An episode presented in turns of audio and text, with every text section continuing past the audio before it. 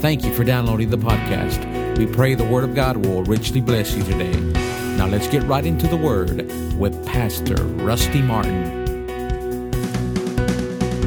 I think we need to just stick in this stick in this Second Corinthians chapter 10 for a few more moments this morning. We kind of wound up that which we were teaching in the early service. I kind of got behind in this service for some reason, but we'll catch up. Amen.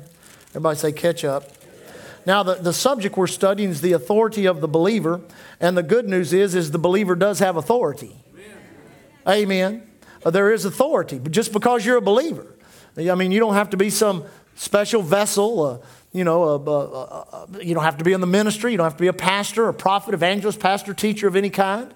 Uh, just if you're a believer, if Jesus Christ is your Lord and Savior, then there is some authority that God has invested into you. And it's delegated, everybody say delegated. And it's divine. That means it comes from God. It's His authority. Now, we made the, we made the point last week that what good would it do for God or for Jesus Christ? We know Jesus is seated at the right hand of the Father right now in a ministry of, uh, uh of being a high priest, an intercessor, an advocate. Uh, what good would it do for them to retain all that power in heaven where there really is no need for it? You say, what do you mean no need for it? Well, the, the, need for salvation is down here on planet Earth because everybody that's in heaven is saved. Amen. Uh, there's no need for, for, for healing power in heaven. You say, now why not? Well, because everybody in heaven is healed. There's no sickness, there's no disease, there's no accidents in heaven, uh, there's no harm, there's no physical harm of any kind. Uh, there's no need uh, for any type of power or authority when it comes to prosperity. You say, now why is that? Well, there's nobody in, in heaven that's, that, that's poor. All of heaven is rich. All of heaven is blessed. Uh, even, even the city, the Bible says it's the city where the Lamb is the light. He outshines the sun. So we know that all of these things are necessary down here. I like what one preacher used to say years ago down here in the nasty now and now. That's where we need salvation. That's where we need healing. That's where we need prosperity. That's where we need authority. And that's where the believer needs to exercise his authority, is down here. Now, understand this also that just as God has a will for your life, just as God has a plan and a purpose for you as an individual, we know He has one for us as a church, but for you as an individual, God has a plan, a purpose, a calling, and a destiny for your life. In the same way, so does the devil. The devils can be described as this He wants to come and steal, He wants to come and kill, He wants to come and destroy. And, you know, a lot of times people say, well, why didn't God do something about it? God's already done something about it. I said, God's already done something about it. And He's given us information in the Word of God and He's given us power and authority to stop the activity of the devil down here on the earth. Listen, if it does not get stopped, it's not God's fault. I don't know if we really realize the weight of that. You know, if people die and go to hell, it's not God's fault. You say, now why isn't it God's fault? Because God's done everything He can do through redemption to get them saved. We're the ones that dropped the ball.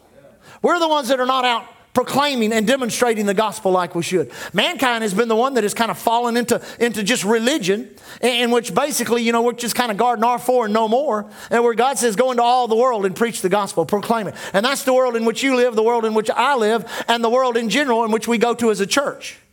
So we've got to be busy. Everybody say busy. busy. We've got to be busy about the master's business.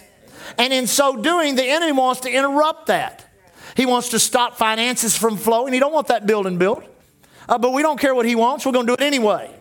He doesn't want souls getting saved. Uh, we don't care what he wants. We're going to get them saved anyway. He doesn't want bodies getting healed. We don't care what he wants. We're going to get them healed anyway. He doesn't want the oppressed to go free. We don't care. We're going to set the oppressed free anyway. And we're going to do it by the power and the authority that God has given us in Christ, each and every one of us as believers and us as a church, as a corporate body. Now, in this scripture here in Second Corinthians, we, we looked there last week. We studied it pretty well. But let's come back and look at it again this morning. It says, For though we walk in the flesh, we do not war. Everybody say war, war. after the flesh. Now, there is nowhere, there is no warfare relevant to our redemption. Let me say that again. There is no warfare relevant to our redemption. You say, what do you mean by that statement, Pastor Rusty? I mean that there's no fight going on between God and the devil. There's no fight going on between God and there's no, you know, there's books that were written back in the 90s. I hope you didn't read those books because some of them really messed up the church. But they described combat, they described confrontation, waging back and forth in the heavenly realm in which God's armies and the armies of Satan were fighting this eternal uh, uh, uh, battle, uh, good and evil, and righteousness and unrighteousness, and back and forth it goes. And sometimes righteousness prevails, sometimes evil prevails. That's not true. That's not in the book. That's not. Listen, Jesus, he got he got on that cross. He stretched his hands, he bled, he died. He went into the eternal part of this earth where at that time it was divided into two units, two places. There was paradise, Abraham's bosom, where the saints of God went, those that were in covenant, Abraham, Isaac, Jacob, all those in Israel that died in faith, having not yet received the promise of salvation. Then there was hell. There was Sheol, the pit, the place of the place of the damned. Jesus went into that place and suffered and died and was separated from God. Then he rose up out of that place and he preached to those that were captive there in, in paradise and took them to heaven. And then he poured his blood on the mercy seat. Then he went into the heavenlies. Everybody say the heavenlies. He went into the heavenlies. We know that there are different dimensions, different realms. He went into this heavenly sphere around this planet where demons and Satan himself operate and do things. And I want you to know he went into that realm, and the Bible says he destroyed principalities and powers. He made a show of them openly. The Bible says he led forward a vanquished foe. Now, what people would do back in that day, Rome did it, the Assyrian Empire did it, the Egyptian Empire did it, the Babylonians did it, the Greeks did it. Uh, all, of the, all of the societies that conquered the world, they would go into cities, they would go into nations, and they would kill all of the nobility, all of the royalty, and they would get the king and they would bind him with fetters. And they would parade him in the capital city so that all of the people in the capital, capital city could see that their king was defeated. And then the conqueror would take the king of the crown. Oh, I like this. He would take the crown of the king, the king of the crown. He would take the crown of the king, the crown of the ruler, and he'd place it on his own head. He said he was just mocking him. He absolutely was. He was showing everybody this ruler is defeated, this ruler is under my feet. Then that's what he would do. He would place his foot upon the neck of that king and he'd invite all his generals, all of those that fought in those battles, all of those that came and partook. He'd say, Now put your, put your foot right there on his. He'd take his foot off, and those generals would put, his foot, put their foot on his neck, demonstrating that he was defeated. Well, I want you to know the day you got saved, the day you got in Christ, Jesus, He invited, He said, Come over, put your foot right here. It fits. Your foot fits right on the neck of Satan. It fits right there on the neck of the devil. Now, in Christ, put it there, keep it there. Use your authority, use your power, use your ability in Christ Jesus, and keep your devil under your foot. Amen. Amen. Now, notice what it says. For we walk in the flesh, though we walk in the flesh, we do not war after the flesh. So if there is no war in the heavenlies, where is the war? What's going on? Because the word war can be defined as a conflict with an undetermined outcome, no matter how strong or weak an army may be. I know during World War II, there was one battle that really fascinated me. It was the Battle of Singapore. And Singapore was a, was a battle between the Japanese army and the British army that was, that was occupying Singapore. And literally, with a much inferior army, the Japanese rushed that causeway and took an army that should have never been, never been defeated. They literally had the Japanese outnumbered four to one.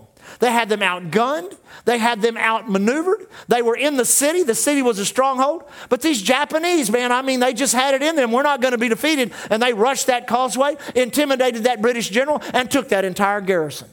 You know one of their biggest problems? Their biggest guns that they had were only turned in one direction and could not be moved. All of their big cannons were turned seaward and not inland toward the approaching army. So, what happened is they got into a fixed position and could not move out of that fixed position. You know, a lot of people do that through religion, through ideas, through insights of religion, saying things like, you know, God will put cancer on you, God will do this, God will allow all this harm. They get their guns fixed in one position, and when the enemy swings around another way, then they're unable to fight because of ignorance of what the Word of God truly says. Amen. So there is a warfare that's taking place. So we need to locate what it is, where it's happening. Now notice. It says, For the weapons of our warfare are not carnal. Thank God we don't use guns, bullets, and bombs, but they're mighty. Everybody say mighty. mighty. Say it again. Mighty. Say it again. Mighty. But mighty through God to the pulling down of strongholds. Everybody say strongholds. strongholds. Now we defined strongholds last week intricate patterns of thought developed through repetition that go contrary to that which God has provided for us in Christ. Intricate patterns of thought developed through repetition, through repetition, through repetition, where you literally, many times, because of a stronghold, you'll respond before you think. Because you've been preconditioned to respond that way. It may, it may be financially. I know there are people that do this. They'll have a financial situation happen in their life, and it'll cause great concern and great. And instead of dealing with that financial situation, they'll grab a credit card and go shopping. Don't look at me so holy. Because it just feels a little better to shop. Amen. Uh, we, we use the illustration of allergies. Many times, allergies, and you know, people sometimes they begin to contract these allergies when they're four and five and six and seven. And now here they are 35, 36, 37. They're still dealing with the same allergies. They come every year. Why? We have mold spores, we have oak spores, we have, we have tree pollen, we have grass pollen, all these pollens and all these things. They rise up, they get in our sinuses, they make our sinuses run. We've got to go to the doctor, we've got to get the shot, we've got to get the medication. Our doctor tells us we have them have the allergy. Our body tells us we have the allergy. Our prescription bottle tells us we have the allergy. Everything tells us we have the allergy, but God's word says but see, we've thought so many years. We've thought so many years. We've thought so many years. You know, sometimes it doesn't even have to be there. You know, sometimes in the fall, I've watched this where, where a cold front will blow through kind of premature, coming early, uh, excuse me, early September or late August, and it'll blow, blow through, and really there's no allergens in the air, but just because it cools off real quick, people will start hacking and coughing, having all kinds of problems. They do it with the flu. Every year they talk about flu season. Remember, around here we don't believe in flu season. We like duck season. We like fishing season. We like football season. We don't take flu season. Amen. I mean, the flu, that, they precondition. Many times that's a stronghold. There can be strongholds of intimidation. There can be strongholds of fear. One of the great strongholds that, that, that gets into God's people is a stronghold of loneliness. Where people, if they have to live alone uh, and live without a family, they think, oh, I'm so lonely. I'm never going to have anybody. I'm going to be by myself my whole life. No, you've got the greater one in you. God is on the inside. He'll break that stronghold of loneliness. Then He'll take you and place you in a church. The Bible says that's where He pay, takes the lonely and places them in a family. So, we know that these imaginations, these strongholds, excuse me, I'm getting ahead of myself. These strongholds get in our mind. So, verse verse uh, 5 says, casting down. Everybody say, casting down. Imaginations, every high thing that exalteth itself against the knowledge of God, bringing into captivity every thought to the obedience of Christ. Now, notice this. Say with me strongholds, strongholds. knowledge, knowledge. Thought. thought. Say with me again strongholds, knowledge, thought. Now, this helps us right here to understand where, everybody say where because if you can't locate the battleground, you can't get in the fight. If you can't locate the battleground, you can't get in the fight. This is where spiritual warfare takes place. Spiritual warfare takes place in the mind of the believer. Now, first of all, understand your human spirit. Ever say, my human spirit? When you got born again, the life and the power of Almighty God found a place of resident inside of you. That presence, that Shekinah presence. Remember when the, when the veil of the temple was rent top to bottom? And that Shekinah presence left the Holy of Holies? That Shekinah presence went up and went into heaven and was in heaven three days and three nights. Then it came back to earth and got where? It got in you. Know ye not? Know ye not? Ye are the temple of the Holy Ghost. Amen. The Bible says we have this treasure in earthen vessels. In your human spirit is the life of God. In your human spirit is the power of God.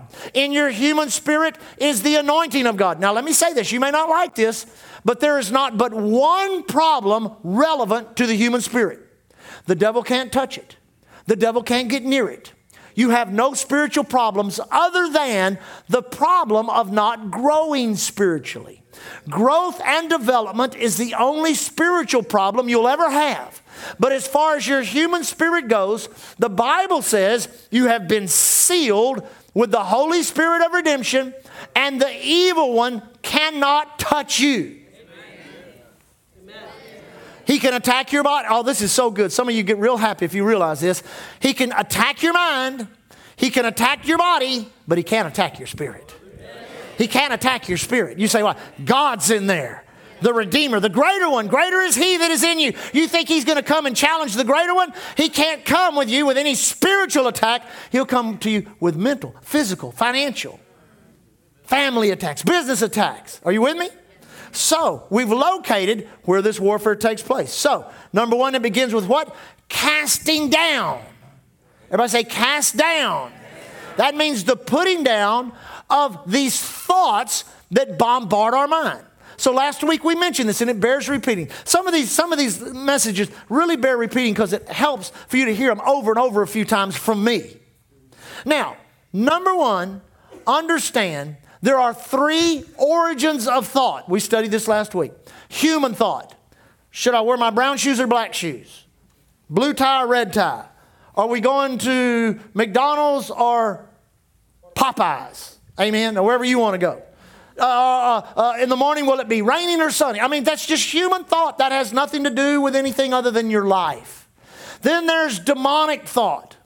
Many times, demonic thought is very persistent thought of doubt, thought of unbelief, thought of destruction, thoughts of isolation, thoughts of fear, uh, thoughts of sickness, anything that has to do with anything that God has provided for you in Christ, the enemy trying to steal it from you, he'll come to your mind. And sometimes I know it feels like a machine gun shooting thoughts into your mind. You know, financially, physically, mentally, all this oppression, and that's what it is. The enemy comes to do what? To oppress. That means to press down. Now, here's the key you've got to learn to fight the war of the mind in the realm of oppression. Because if you do not, your adversary, the devil, will take it from oppression to obsession. He cannot take it to possession because possession is ownership and you're already owned by someone else. You say, I'm owned by somebody? Yes. You are bought with a price. You are not your own. You've been purchased by the blood of the Lord Jesus Christ. So there is that demonic thought that comes to make you feel less than you are. One of the, one of the we said this uh, last week, one of the greatest strongholds in many people's mind is religious thinking. Religious thinking that says things like, well, Pastor Rusty, I, I, man, I come to Island Church. I've been coming for a couple of years. And I love what you teach and love what you say. And, and you know, I've had this sickness and disease for, for a long time. But I, I, I would never come down there and expect God to heal me. I'm so unworthy. You don't understand my past, Pastor. You don't understand. I hadn't preached around the world like you. I hadn't done all, but, but, but you know, my past, I was really wicked. I really did some bad. I, I'm really, I'm, I'm really not worthy for that. I, and then you talk about God blessing us financially and giving. And, you know, I, I, give and, and I do, but I really don't expect anything in return, you know, because I'm really not worthy. Of, I'm really not worthy of all. Listen, let me just help you. None of us are worthy. None of us are righteous. Not, we, we partake of His holiness. We partake of His righteousness. We can go boldly to the throne of God, not because of us. The Bible says, not by acts of righteousness which we've performed, but according to His mercy, He has saved us.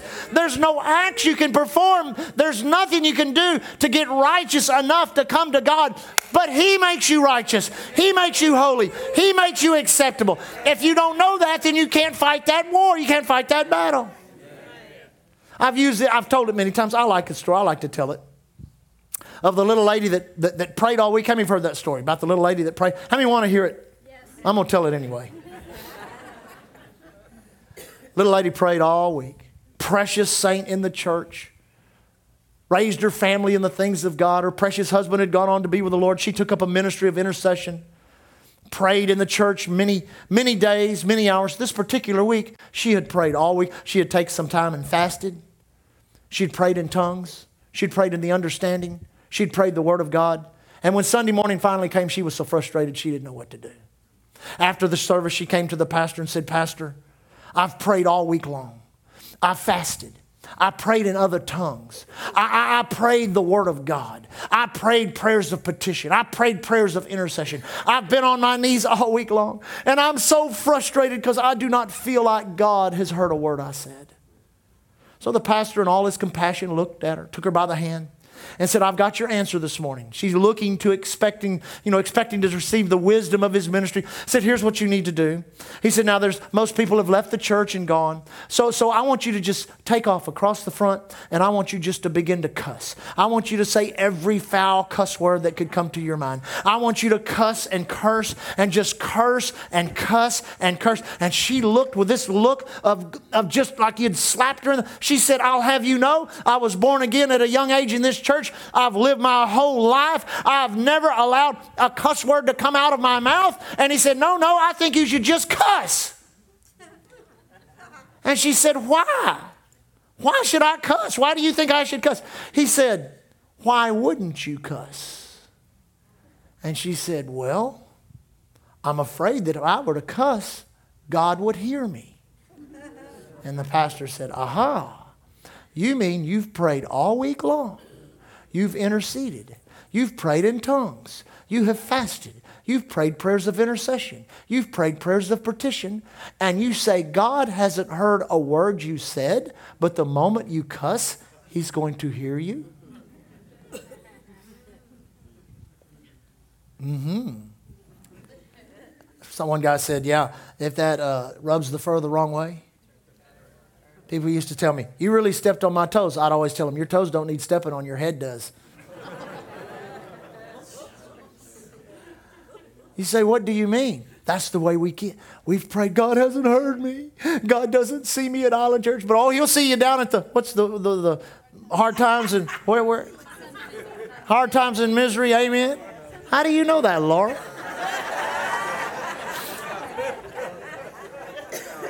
The hard times, which, by the way, we'll be right down the street from. Glory to God. That may be our youth building. Amen. But see, that's the way we get. We let that, that thinking, we lose the war of the mind. And we don't realize, no, God loves us. God hears us when we pray. From the very first time, when you were a sinner, He heard your prayer of salvation. Don't you think His ear is not tuned now that you're His child to hear every plea that you make, every cry for help, every time you intercede, pray in the Holy Ghost? He's attentively listening to you. Amen. Amen. So there's then there's divine thought, which is what? The Word of God. So you've got to learn to begin to inventory and look at where these thoughts are coming from. Secondly, it says to do what? Cast down imaginations. What are imaginations? Things that have no basis in reality. How many loved Oh Yeller? Does anybody remember the movie Oh Yeller? And you cried at the end. Oh, Leah still can think about it. I got to get her a Kleenex. But here's reality. Old Yeller didn't die.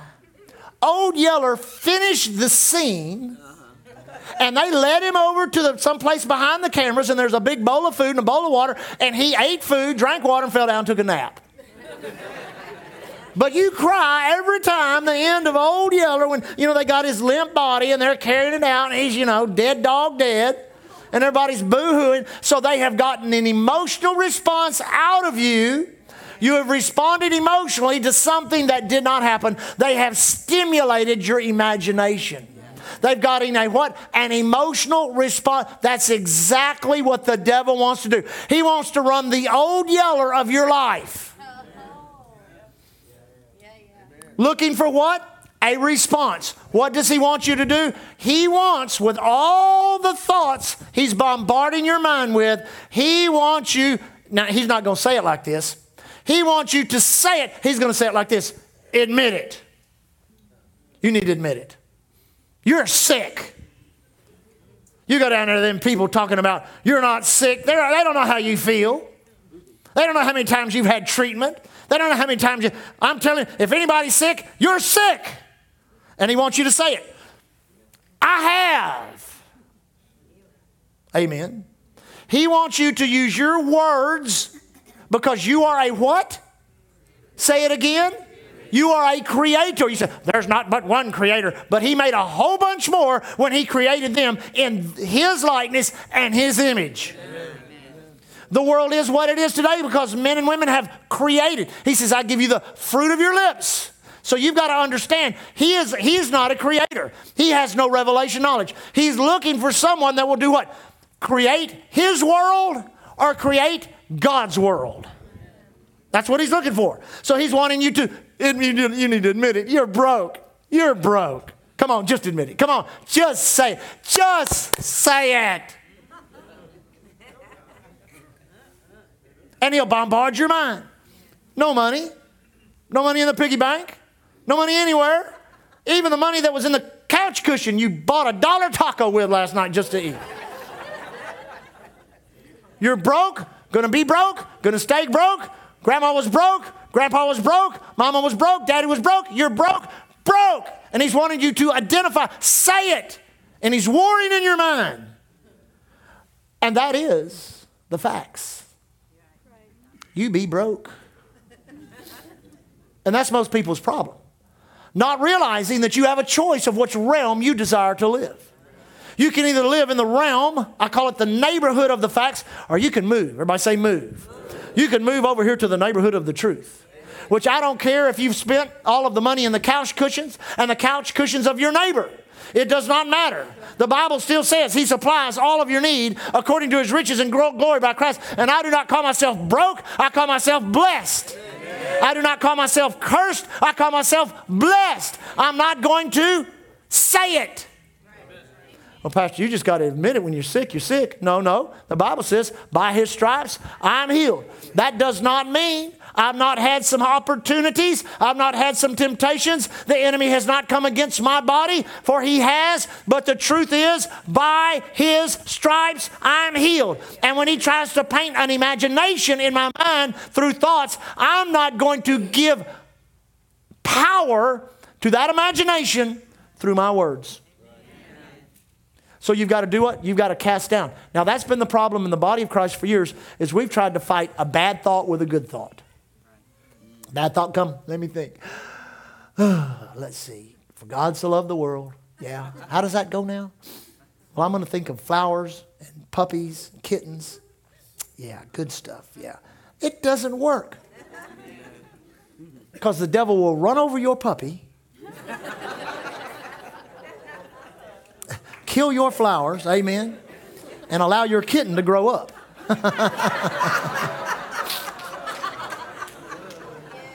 I'm sorry to all the cat lovers.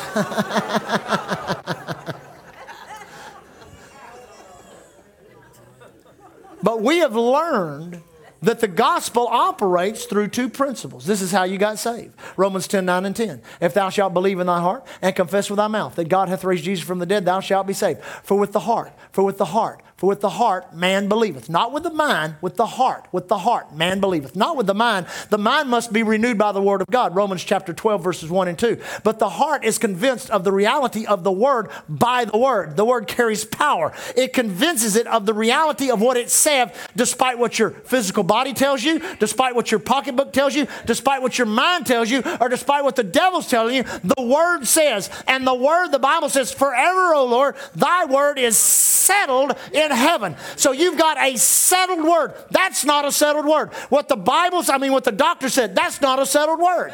What the banker says, that's not a settled word. What the psychiatrist says, that's not a settled word. What the government says, that's not a settled word. But God's word is settled in heaven, his place of authority, his place of power.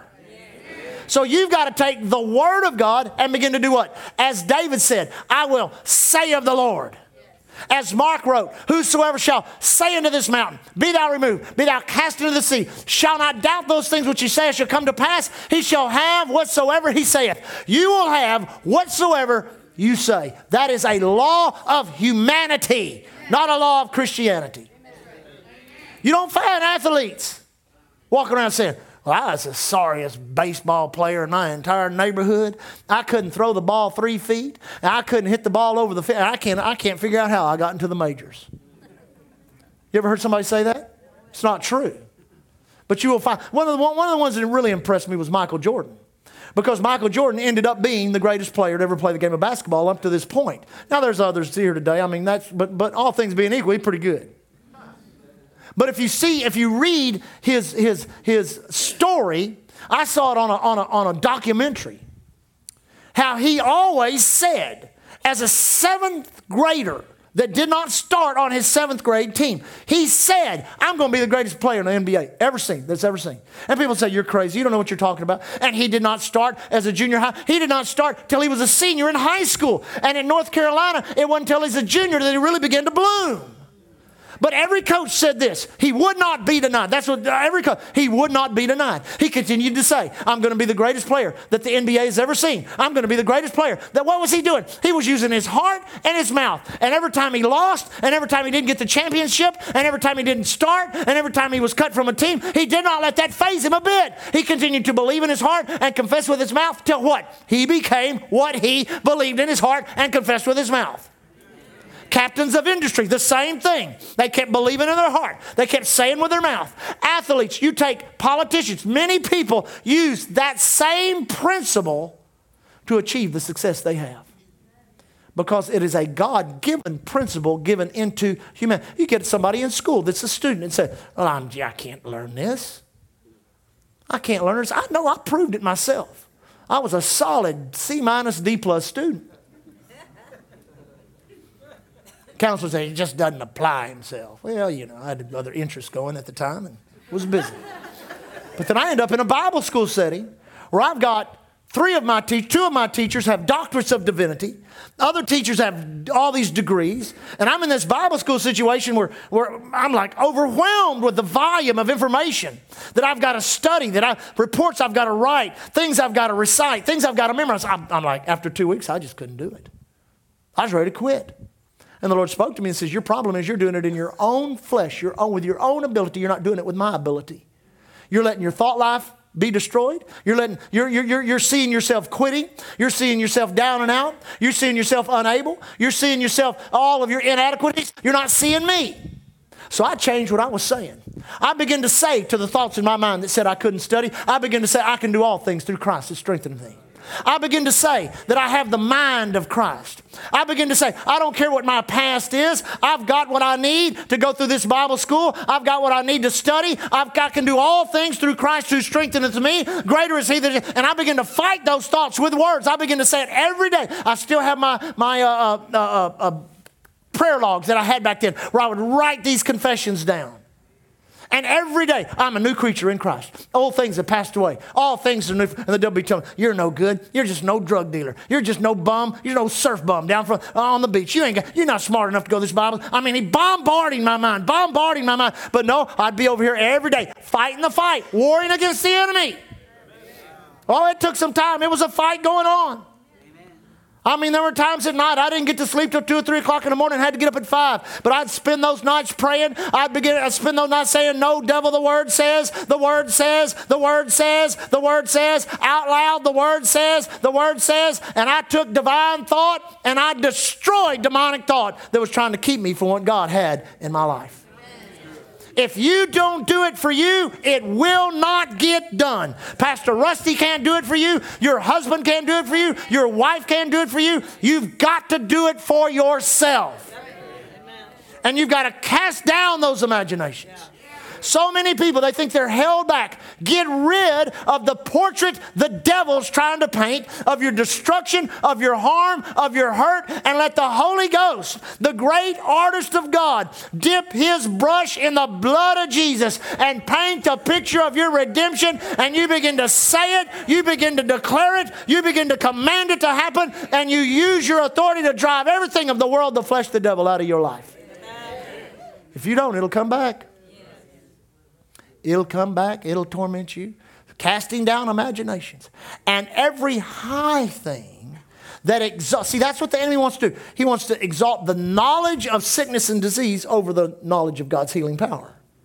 That's why if you get diagnosed, listen, I'm not saying do anything stupid, but if you get diagnosed with something, you must make a decision to allow the Word of God to become the predominant source of information into your mind because the doctor's going to make sure you got plenty of information. And on your own, you can go to the internet and get 10 times more.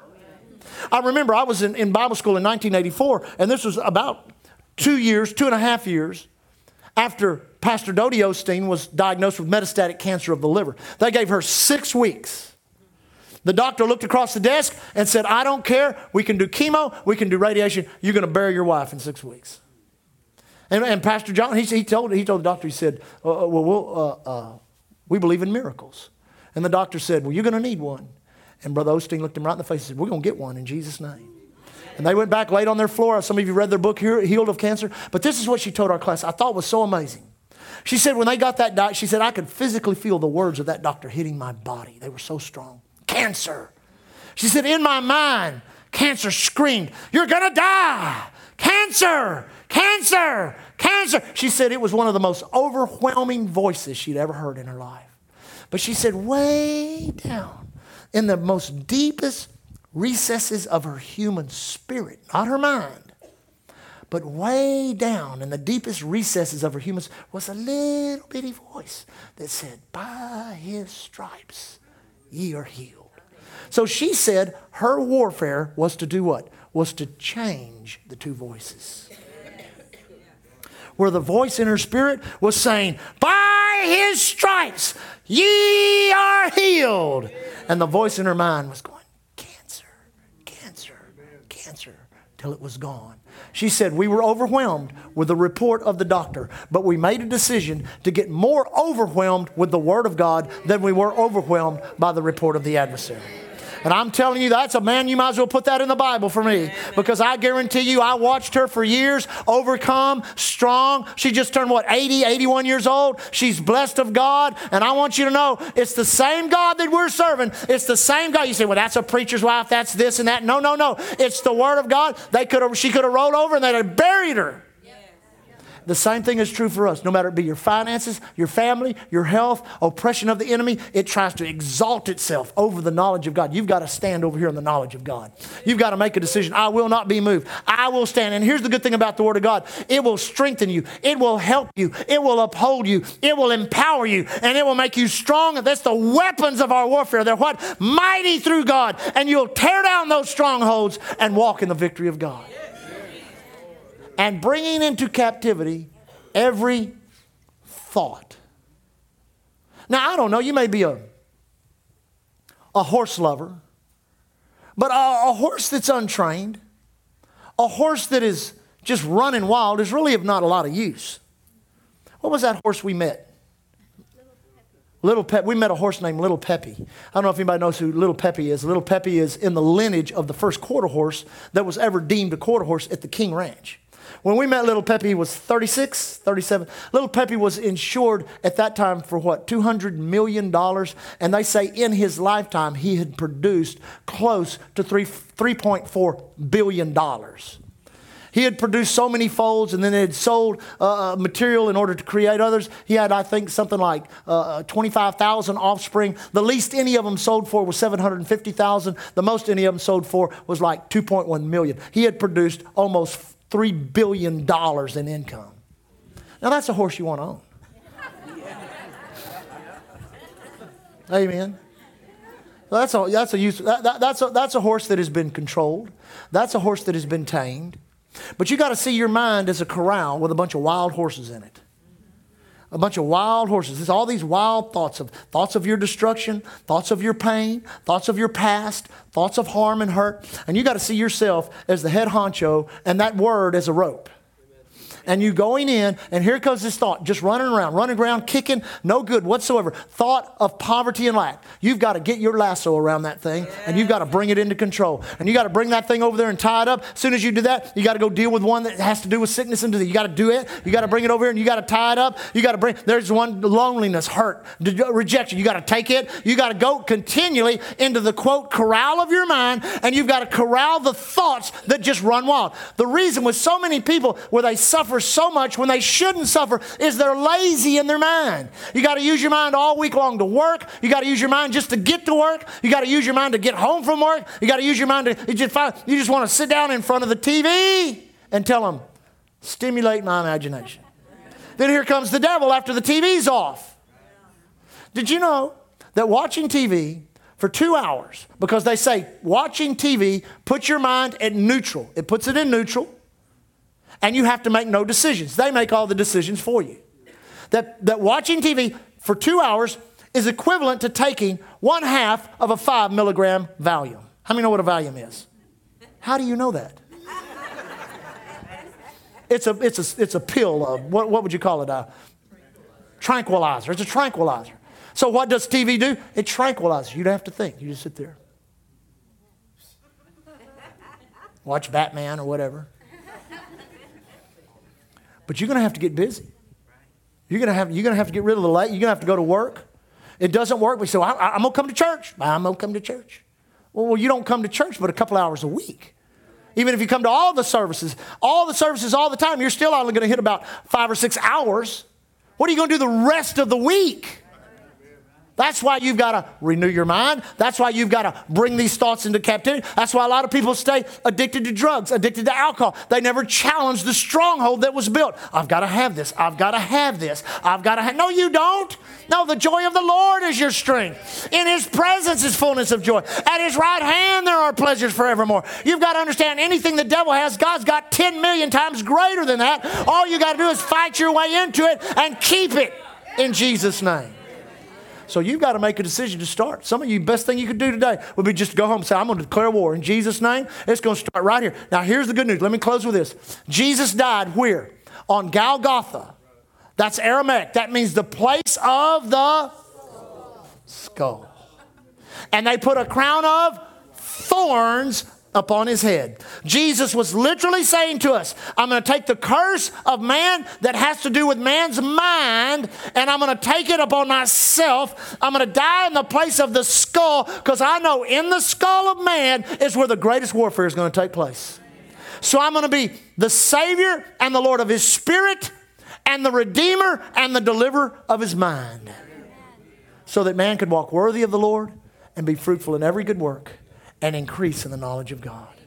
How valuable is it to study that Bible? Did y'all see when the people were here from Hong Kong? Some of you might not have seen a few weeks ago, and it showed these people getting their Bibles for the first, and they were holding and hugging and kissing their Bibles, and tears were running down their face. Why? They know this is going to change my mind. It's going to change my mind. It's going to change my life. And if we stay with it long, it'll change our whole nation. It'll change everything about us. They know how valuable the word is. God knows how valuable the word is. The devil knows how valuable the word is. Do you know how valuable it is? When you see its value, when you see its ability to cause every thought in your mind to be challenged that is not of God, when you see its ability for you through confessing and speaking to those thoughts, for you to overcome all that negative thinking, thinking of loneliness, doubt, unbelief, pain, hurt, sorrows of the past, addiction, affliction, no matter what it may be, you destroy those strongholds. Then God begins to reprogram your mind with the Word. You no longer see yourself as unworthy. You see yourself as the righteousness of God in Christ. You see yourself as a new creature. You see yourself as more than a conqueror. Then you begin to understand the plan and the will of God. You begin to see He leads you in paths of righteousness for. You begin to see and understand these things, and you realize God really did make provision for me spirit, soul, mind, and body for me to live as more than a conqueror on this fallen planet. Isn't that good news? Lift up your hands and thank God for that this morning. Father, we thank you this morning, Lord, for your word, for the goodness of it, Lord, for the strength of it as we meditate upon your word. Lord, you said through your psalmist David that the meditation upon the things of God would be sweet that your mind would turn toward the things of God. Father, I pray for each and every person that's sitting in this meeting this morning that is struggling in their mind today. I say, devil, you're defeated in their minds. That thoughts of sin and unrighteousness, thoughts of perversion and addiction, thoughts of all of these things of the world, the flesh and the devil, are broken over them in Jesus' name. And the thoughts of victory and grace and mercy and righteousness and peace begin to rise up and become a standard in their thinking in Jesus' name. Hallelujah. Put your hands down for just a moment. Let me ask you a question this morning. Are you living right? Are you doing right? One of the greatest ways not to think is that you can do something in your life to make you right with God. There's no acts, there's no works. You have to come to Jesus just as you are and make a decision to accept Him as Savior. You say, Well, Pastor, I'm a good person. That doesn't matter. Well, Pastor, I've, done, I've, I've given money to poor. It does not matter. You must have a Savior. His name is Jesus. If you're here today and you're not living right, you've made Jesus Lord, but you're not living right, you've broken your fellowship. That relationship is not there like it used to be. You need to restore yourself today. So, with every head bowed, every eye closed, nobody looking around at me, let me ask you the question Are you right with God this morning? Are you right with God? If you say, I'm not, Pastor, but I want to be right, please pray with me. I want to do that. So if you're not right with God, if God is dealing with your heart right now and you'd like for me to pray with you, lift your hand right now. Anyone at all? Anyone at all? Let me look around real quick. Pray with me just for a moment, saints. Thank you, Lord Jesus. We see one hand. You can put that down. Anyone else? You say, That's me, Pastor. I see another hand. God bless you. You can put that down. Anyone else quickly would say, That's me, Pastor. I want to be right with God this morning. I want to be right with God this morning. I want to know beyond a shadow of a doubt. I want to know in my mind, not just in my heart, but also in my mind that I'm right with God. I'm tired of being tormented with thoughts of hell, thoughts of death, thoughts of destruction. I want to be right with God. Anyone else, real quickly, as I look around? Anyone else? Praise God. Now, everybody look this way. Now, here's what we're going to do this morning. I want us all to stand. Everybody stand. Now, I want us all to lift our hands up to the Lord. Lift your hands up to the Lord and take one hand and put it on your heart. And I want everybody to pray, especially the two that have raised their hands. I want everybody to pray out loud so your own ears hear what your mouth is saying. Are you ready? Say with me Heavenly Father, right now, openly and publicly, I confess Jesus Christ as my Lord and my Savior. Today, I recognize and realize there is a war that goes on in my mind. And today, I accept and receive deliverance from mindsets, strongholds, ways of thinking contrary to the Word of God.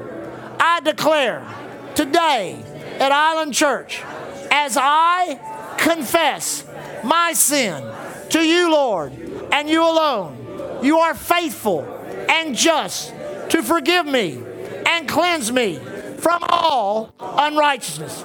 Therefore, I believe in my heart, confess with my mouth, and think in my mind. I am, I am right with God. My sins are washed away by the blood of Jesus. I will never, ever be the same. Today begins the process of my mind changing and coming into subjection and submission of the Word of God. Thank you, Heavenly Father, through Jesus Christ, by the power of the Holy Ghost and the knowledge of your Word. I am free, I am free, I am free, I am free. Now rejoice and thank God for it. Come on, rejoice and thank God for it. Rejoice and thank God for it. Come on, rejoice and thank God for it. Isn't God good? Now, you learned something today?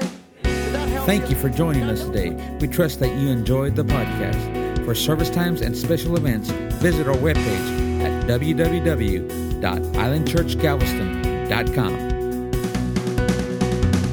You can contact us by phone at 409 770 9113. We are located at 2411 69th Street, Galveston, Texas.